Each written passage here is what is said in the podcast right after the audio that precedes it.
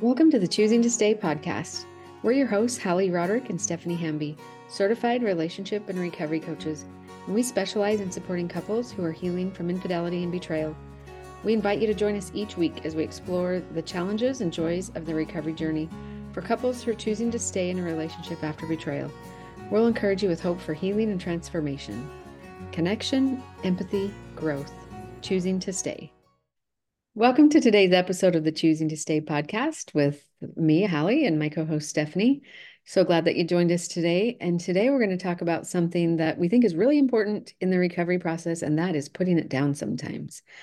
When we're in this, especially early on, it feels like this can consume our every moment of our life. And even as you get farther along in healing, I had a question come up in one of my Help Her Heal groups, and the couple's about a year out, and he's like, when do we get to go back to some of the things that we used to enjoy? And you don't have to wait until you're fully healed to be able to go back and do some of the things that you used to enjoy or find new things that you now enjoy in a different way or that are new discoveries. And so, even though this maybe hasn't gone anywhere, we're going to talk today about some strategies that can help you give yourself permission to put it down and find some joy in your days as you're in this healing process. You just said something right there, and it, my brain went to this like almost like taking back things or like doing things that recreate that joy. And a lot of the reclaiming process with relational repair is that finding the newness, like finding the new things, finding the joy. And it doesn't always look like recreational or hobbies that we had before. And so reclaiming is oftentimes that recreating, finding new things that bring us joy.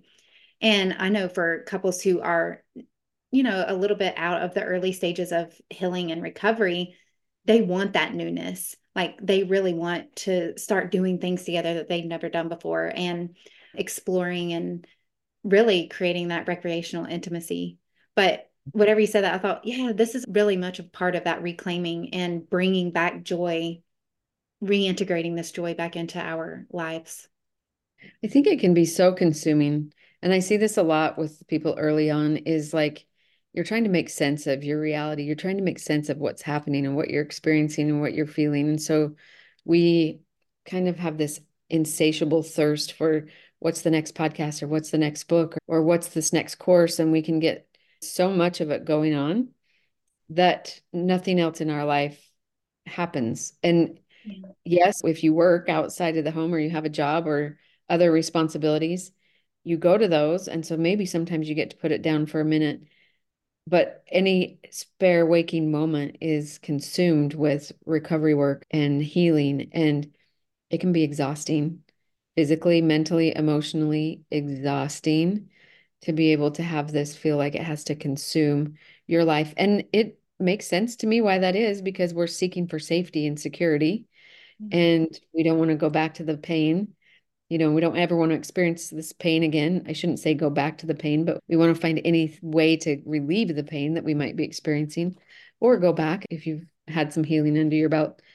So giving yourself permission to put it down is hard to do at times and also really valuable and i think it's kind of can open that door for starting to rediscover yourself, rediscover who you are again, or maybe redefine who you are individually. And I think it can start individually first and then spill over into the relational stuff. But you were talking about a really cool tool that can help us kind of get our mind wrapped around this the container exercise. You want to talk a little bit about what that is? Yeah. So the container exercise is a visual, almost like a meditative activity that you can do. And I often recommend it to my partners that I'm working with, but it can be used for both. And I think that it's really beneficial. I'll just give an example. Say you and your spouse are going to be alone for the night. Maybe we don't want to call it a date yet, but you guys are going to be alone. How do we prevent just having an all night conversation about recovery and healing if we're already consumed with this? And so, this is a really good opportunity to use that container exercise. Or if you're in trauma reactions uh, early on. Creating a visual container that is a safe space for that thought, or maybe this experience or this like recovery and healing. we're just going to place it in the safe container and you create a visual container that is a comfy safe space for this to go that also has a lid or some sort of door a way to access that so we're putting it in the container this isn't like a compartmentalization we're not putting it in the container and shipping it away putting it in the container that goes in a safe space that has access to it so that we can readdress it pick it back up at a time that's appropriate. And it really works well just to it's almost like you are setting the intent for yourself. No this is how i choose to show up tonight recovery and healing. Yeah it can be a part of our conversation in a very time limited way and then it goes into the container and we can integrate some joy and maybe that recreation back into our night together or our time together. It works really well for betrayed partners needing to function in a role like as a mom or my work. Like I'm going to put it in the container and I'm going to choose a time later to look at these things.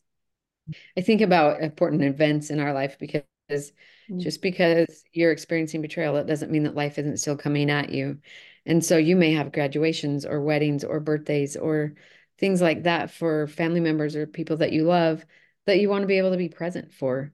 And when the betrayal is so consuming every part of your life, it can be really challenging to allow yourself to just be there and be present in those moments. And I love that container exercise for special events like that too. I was like, okay, I'm going to put this pain and this idea and these thoughts in this safe box in my mind.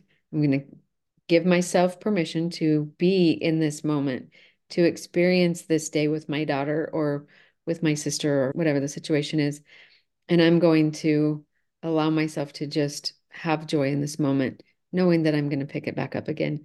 And I think sometimes when we tell our brain that, it's like those kind of tormenting or intrusive thoughts that keep coming. It's almost like our brain goes, okay, we'll put those down and then we'll pick it back up later.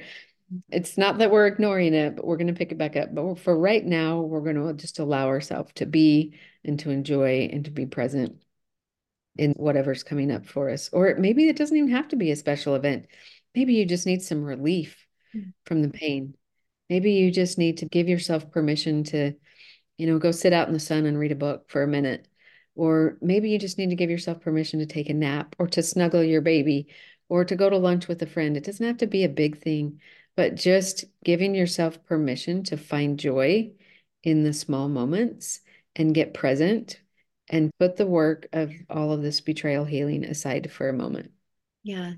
It's so good. Like it's really healthy and like overall mental health just to be able to say yes, this is the work that I'm committed to doing. I'm still in it. I'm not stepping back or losing ground, but I am committing also to myself by making it time limited, which I think this is a really important part of it is having individually like these time limited moments like in early recovery it can be so completely consuming the emotions like it literally is overwhelmed to the system.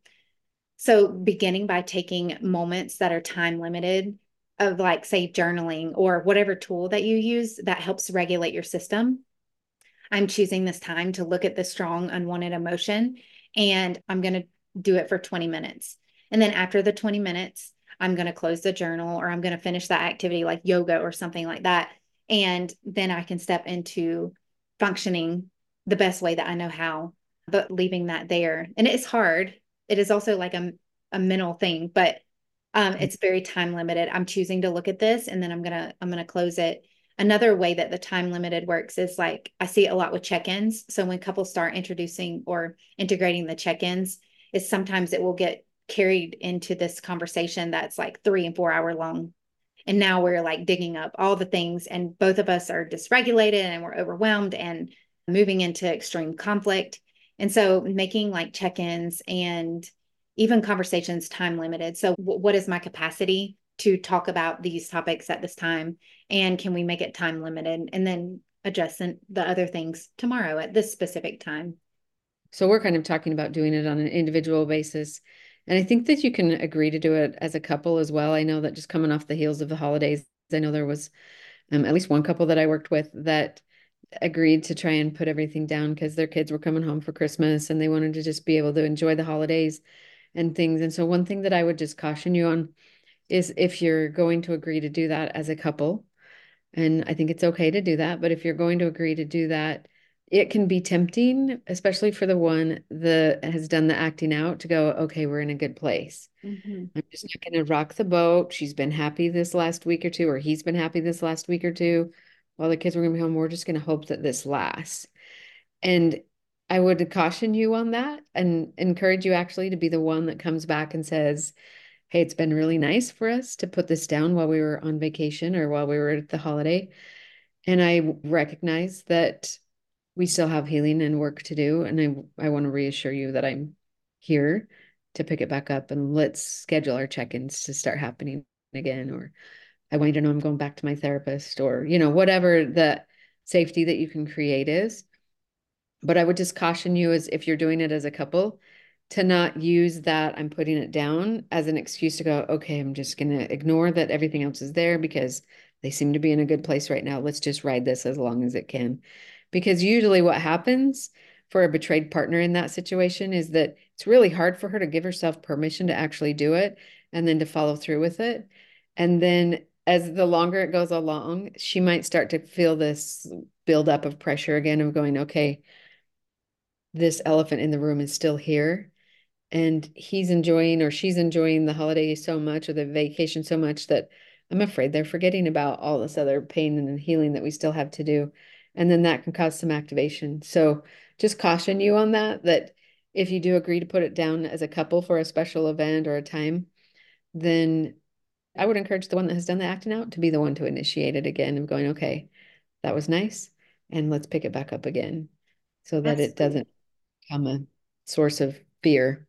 That is so important. Like I'm so happy that you address that because it's not a scapegoat. And that is something I hear so much with my couples is I don't want to rock the boat. Everything was going okay. And but there's still so much pain in there. And so like the one who has acted out bringing that conversation back up and engaging in that connection is oh that helps so much with safety. And just so you know that as you get farther along in your healing, you won't have to like consciously do this as much.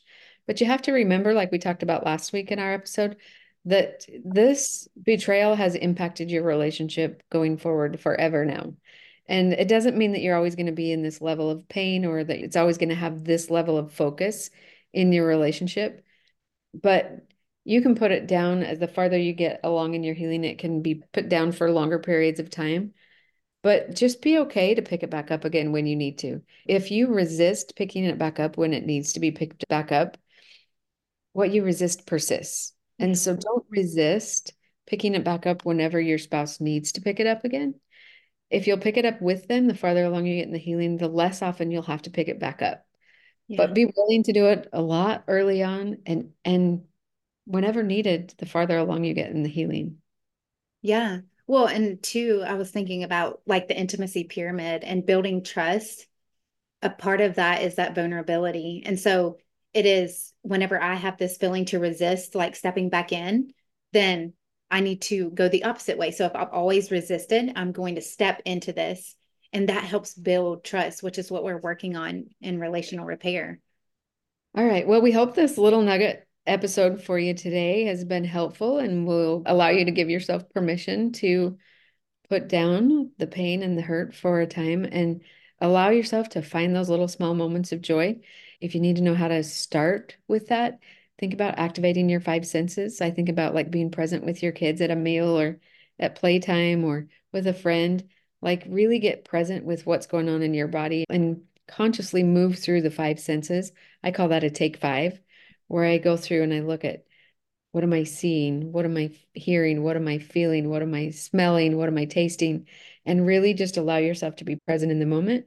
And that can help us get out of our head and into our body and to be there for those times that we're allowing ourselves and giving ourselves permission to put it down. So if you need a place to start, try with that, activating your five senses. And we hope that you will give yourself permission to find the small moments of joy. Thank you for being here with us today, and we hope to have you back with us next week. Thank you for listening to the Choosing to Stay podcast. If you have enjoyed this show, we invite you to subscribe, share, and leave us a review. Connection, empathy, and growth. Choosing to stay.